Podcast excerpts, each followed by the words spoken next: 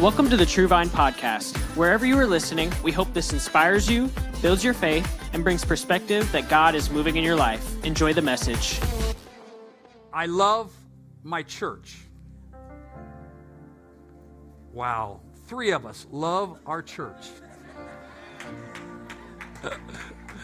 I'm kidding. And I am teaching this morning on our third week again the, the objective of this series is for us and you to gain a greater appreciation and understanding of our church. Somebody shout, Our church. You see, this is the most influential, countercultural, and enduring organization that has ever existed in all of human history. It is the church. And in this series, you may guessed it by the volunteers around that you see them wearing t shirts that it says, I love my church. I love God's people. Someone shout, I love my church. And it's because of the church that makes me better in this life that I live. And consequently, it's because of the church that makes you a better Christian, a more valuable item in God's kingdom. Because the church always brings value to our lives. The church always brings value to my marriage. The church always brings value, Sister Rose, of who I am because I learn and I glean and I understand and I embrace.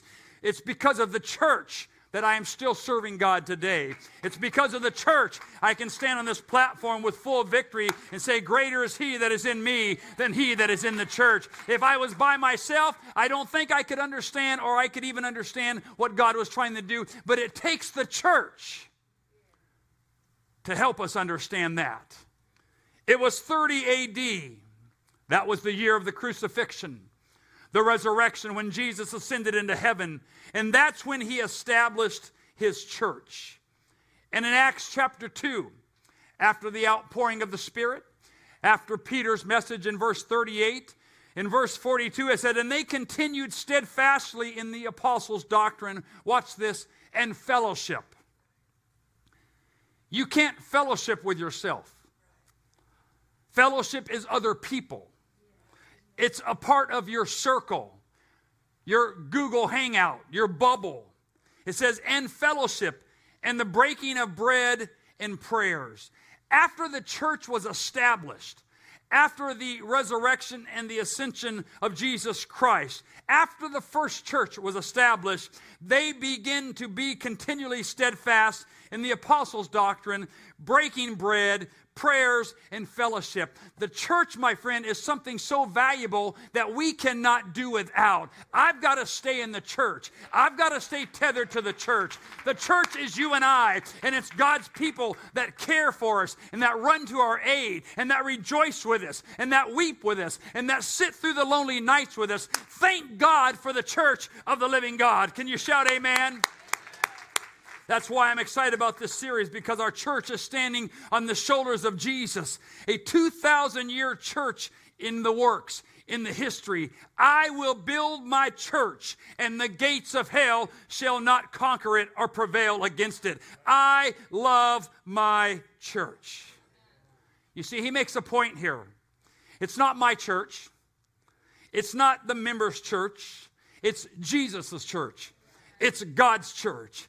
And now, the other point I want us to make and understand is that the church is continually locked in a spiritual battle. The powers of hell are continually trying to conquer the church, and the church is always under spiritual attack. The church is the medium to which God carries out his love for the hurting and the broken and the lost and the discouraged and the depressed. That's how he carries out ministering to people that are in need. Yes, in some strange way, God needs the church and God uses the church. The church is the bridge or the vehicle or the conduit to a lost and dying world. And I say, thank God I'm a part of the church. Thank God I'm a part of that bridge. Thank God I'm a part of that conduit to help somebody see exactly who Jesus is.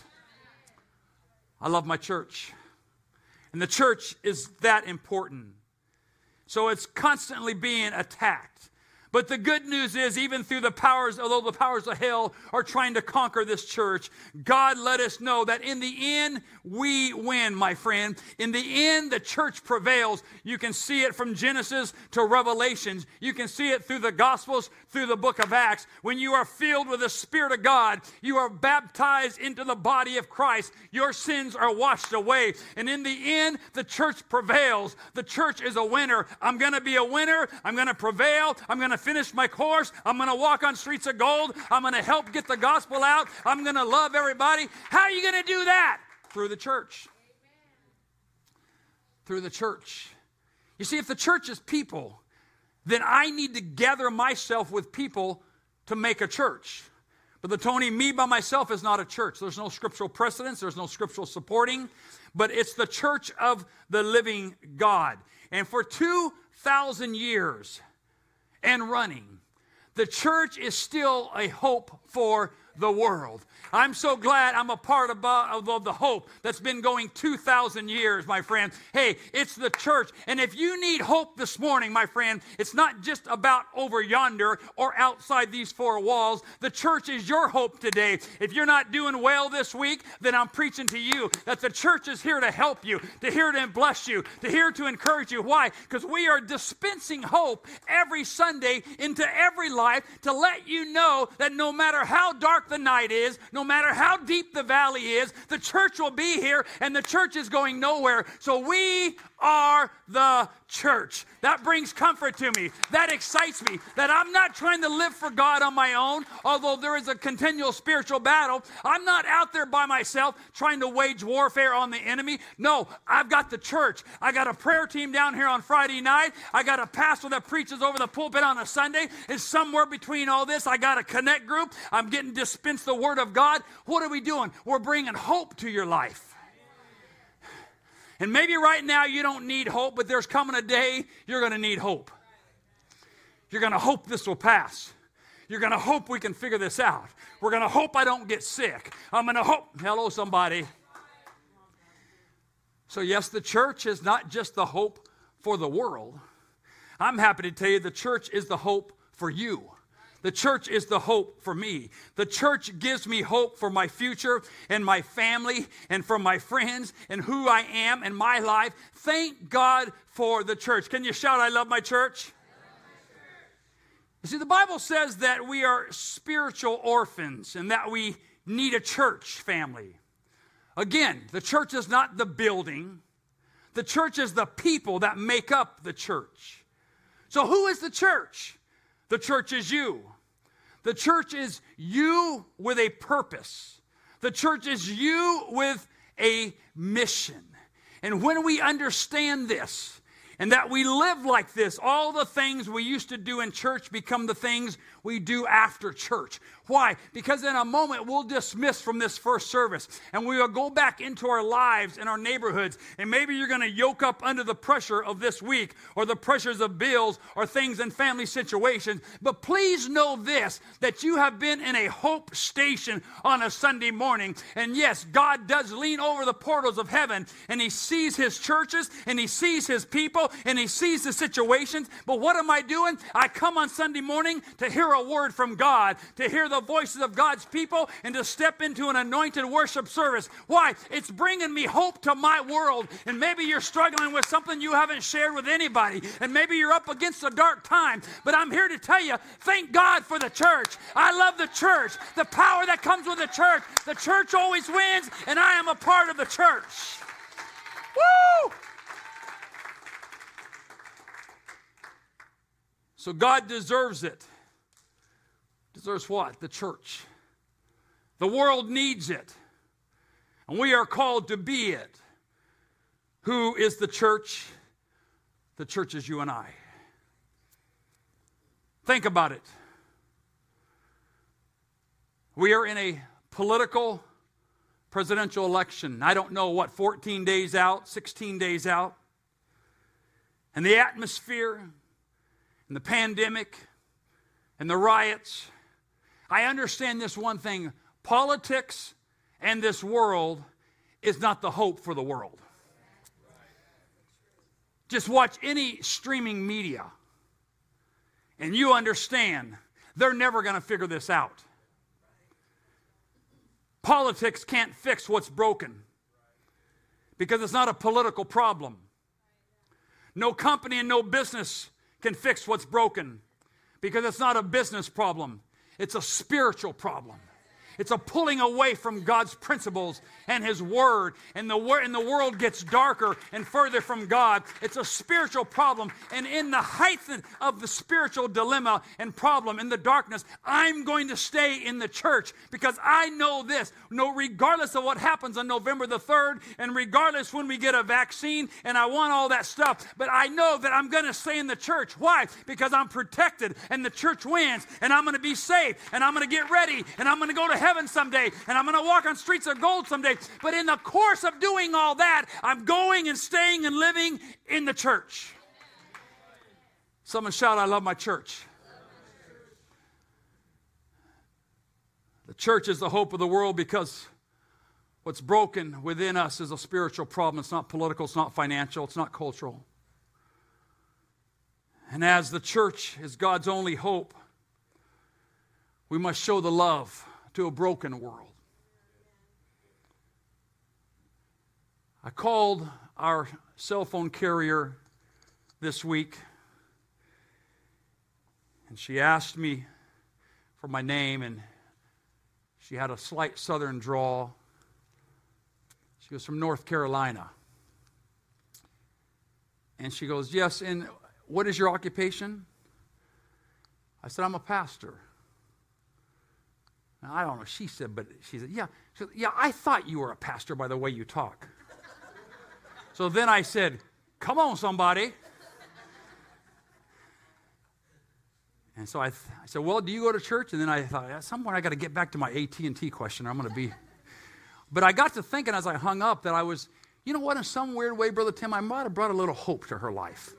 As I kind of get back onto my notes and my study habit, I thought, you know what, that didn't, see, I was calling AT&T. But I had a little Jesus convo with her. People need the church. And how many people do you converse and talk with and interface with and link with? That maybe they're just watching your life, Chris, at work, and you're dispensing hope. Chris, what'd you? I just live my life. I pulled up to the desk. I'm smiley. I'm bubbly. They know I go to church. I don't make no apologies about it. But you're dispensing hope maybe by your persona and body language. That's what the church does. And then we got other ones that maybe knock on doors, and Brother Foster will tell them you're getting hope even if you want it or not. I feel in the Holy Ghost, you need it. Here, open your mouth. Now lift your hands to Jesus and say, Thank you, Lord. I'm going to have to change that next time for Brother Foster's next service. I'll have to use another. Brother Tim, I'll pick on you or something. Here's my point. No matter where we go and what we do, we can, de- we can be dispensing hope because we are the church. We fragment and kind of go our different ways after church into the cities and communities and hedges and byways. But here, the church doesn't fragment. We become maybe a standalone church beacon into a life of a lady in uh, North Carolina on AT&T, or maybe you're in her. Hello, somebody. Can I help you today? Why? Because I'm the church. And I want God to be proud of me as I represent Him in conversations or actions. Hello, now, come on.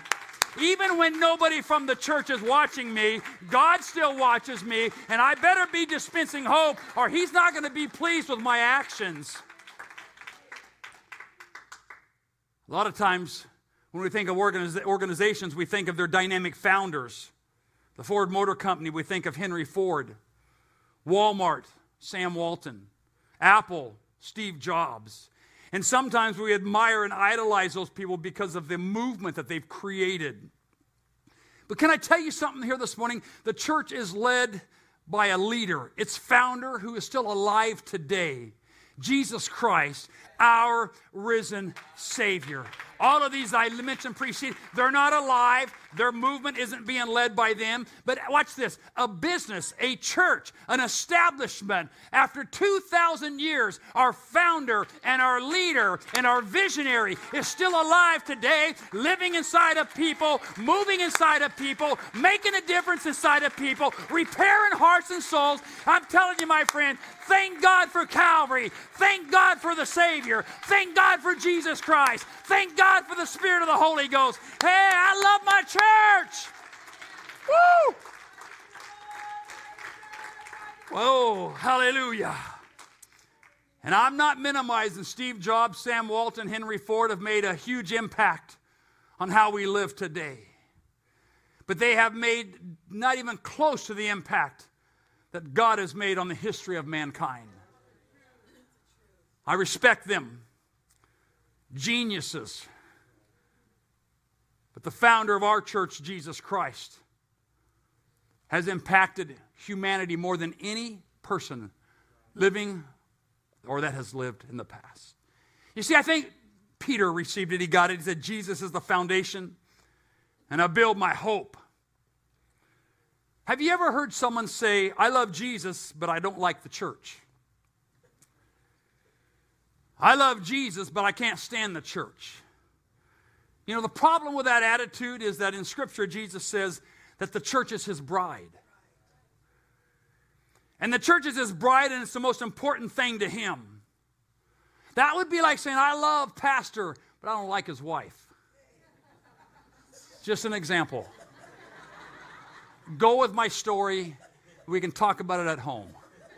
Pastor is amazing, a genius, marvelous. But his wife,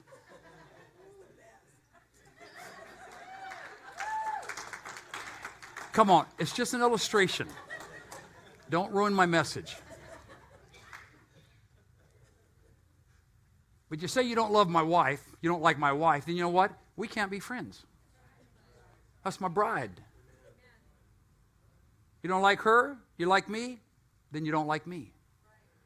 So, my point is to say you love God and you don't like the church. You're saying, I don't like the bride he picked. He's coming back for his bride without spot, wrinkle, or blemish. And if I don't like his bride, my actions are saying, ultimately, I don't like him because I don't endorse who he picked for his wife. Hello, somebody. So to say I love my church, in the same token, saying I love my God. But to say I love my God and I don't go to church and I don't like church, no, no, no, no, no, no, no, no. He spoke to that. Hey, the church is my bride. You don't like her? We can't hang out. You don't like her? I can't fill your life. You don't like her? You don't like the church? I can't bring you the benefits of knowing me because you don't like my wife. You think if you didn't like my wife, I'm going to I'm gonna break you off a gift card to go somewhere? Oh, I'm glad you don't like her. Here's a $100 gift card to Outback.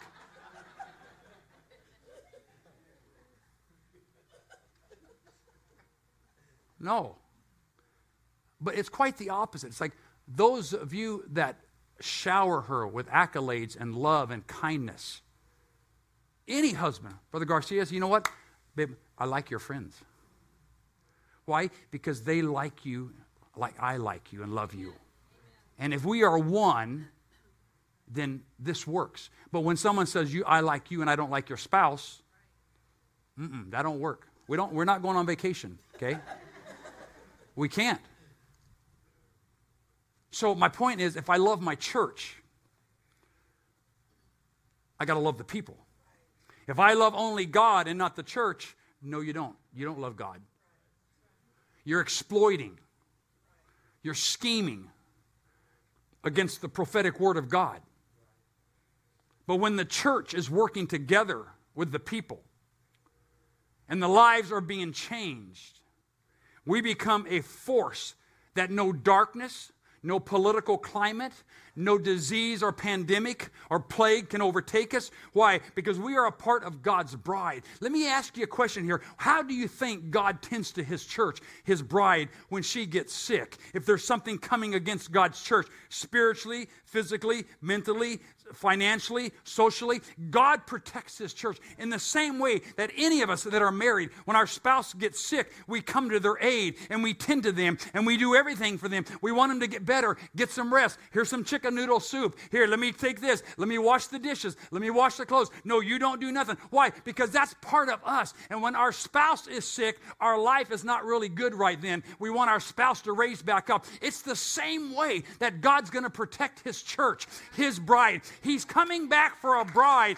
quote, church that is healthy and ready and excited and vibrant and happy that He returns and we're going to live on heaven and we're going to walk on streets of gold. What am I talking about? I'm talking about the bride of Christ, which is the church of the living God. Who is that? That's me. That's you. That's us. That's those that are streaming. Why do you say that? Because I love my church. Woo! Someone shout, I love my church. And so don't be speaking negatively about your church. Don't be talking negatively about my wife. Don't be talking negative about my family. Don't be talking negative about the family of God. Because God picked his bride, and it's a reflection on him if you're talking negative about the church, because it's the bride of Christ. Because God's coming back for his bride, whether you like the bride or not. We don't have that option. That's not in the cards of humanity that we pick his bride. So all I'm saying is speak positive. Be loving to the church. Be kind to the church. Be giving to the church. Be, you see what I'm saying? I love my church. And I want to encourage you to pray for your church.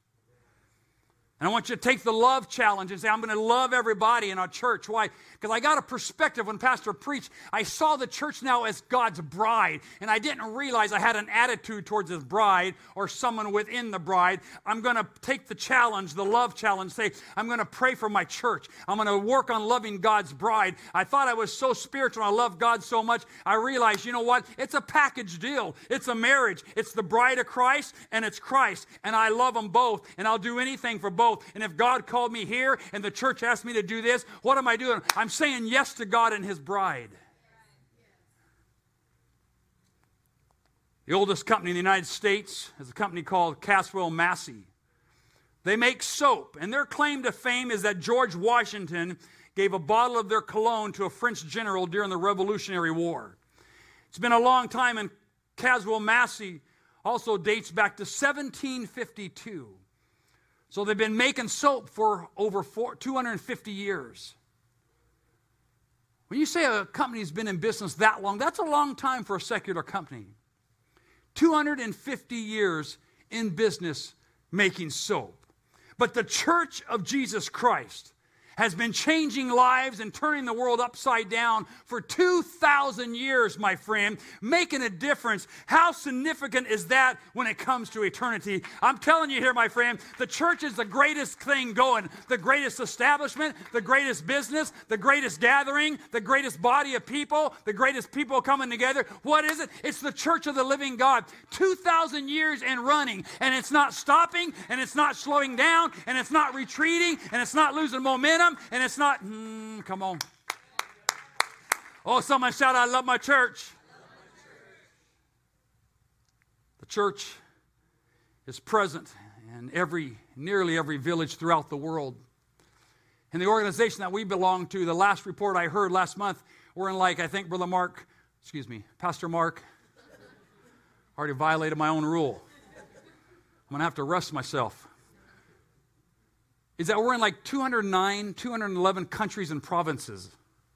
I'm talking about the United Pentecostal Church. For the French, we're making a difference.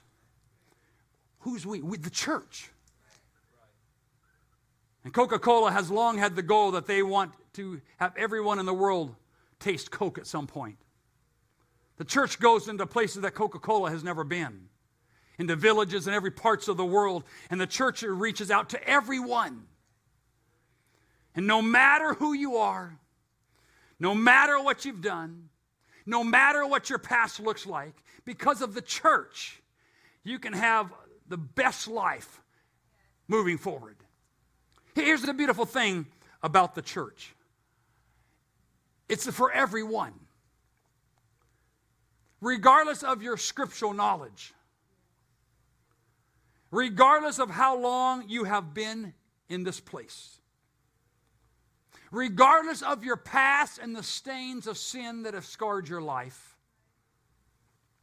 The church is for you.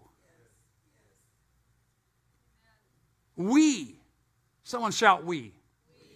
or a body of believers that rally together, that rejoice together, that wage warfare on life together. When you are in the church, hear me, and when you are a part of God's church, you are never alone in any situation. Sister Rose, after 60 years, there's a lot of situations that could pop up that I couldn't have explained or anticipated. But the church is always there. The support, the value. When we are at the lowest point of life, how many of us have had church people rally with us?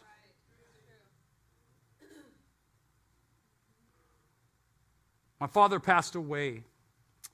January be two years ago.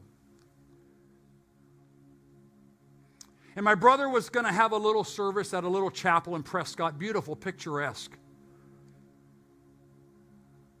We were over there the month that he passed, although he was living at the time.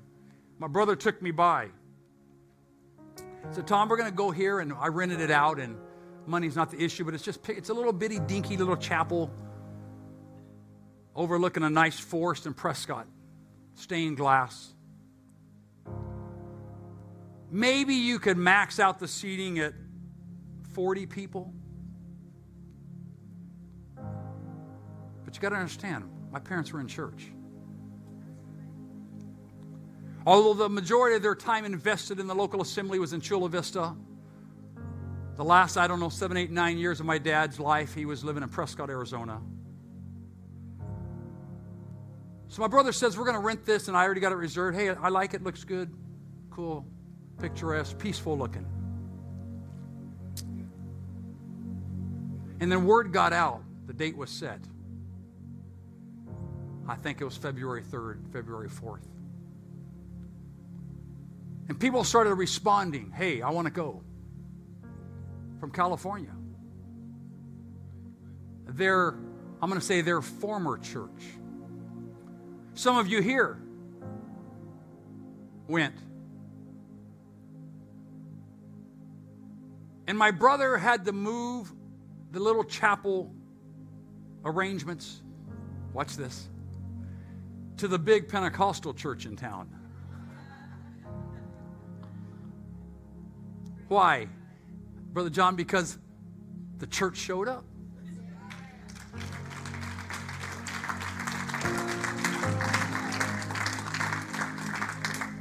And my brother said, I just didn't think anybody would come from California. What are you saying? I'm saying I, I, I experienced that, Brother Ron, and it was a full house. But, Grandma, that's what the church does.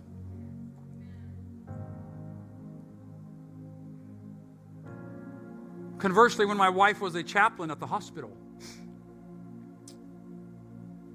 a lady died and she requested a Pentecostal preacher. So somehow my wife volunteers me. My husband will do it. Sure, I will. Why? Because I'm the church. Here's the converse, a contrasting picture. We show up there, babe, and I don't know, I don't want to exaggerate, but at the funeral, was there four of us? Five? You see, that family didn't know the church. What's the difference? The church. Times of adversity, times of celebration, and everything else in between. I love my church. I need my church. If I'm going to survive and stay faithful to God in this walk, I need every one of you. I need your love. I need your support. I need your prayers. Occasionally, I'm going to need your chicken noodle soup. Even when I'm not sick, I could use your posole. What's the big deal? That's the church, man. I might as well leverage it. I like posole, everybody, whoever makes it. I, I do like cheese enchiladas. What are you doing, Pastor? I'm enjoying the church. What's wrong with that? And I want you to enjoy the church and I want you to love the church. Amen. Could you stand with me this morning? Amen.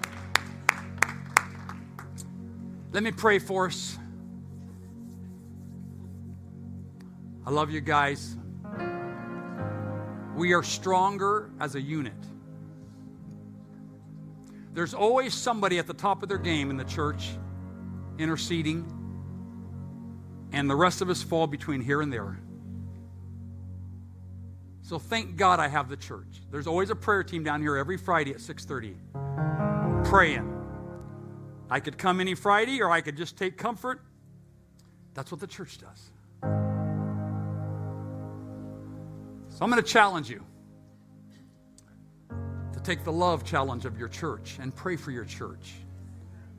And maybe this week, just one or two text messages. Hey, I love you. You're the bride of Christ, and you're beautiful. And I prayed for you. You see, God's bride is beautiful because we're in it.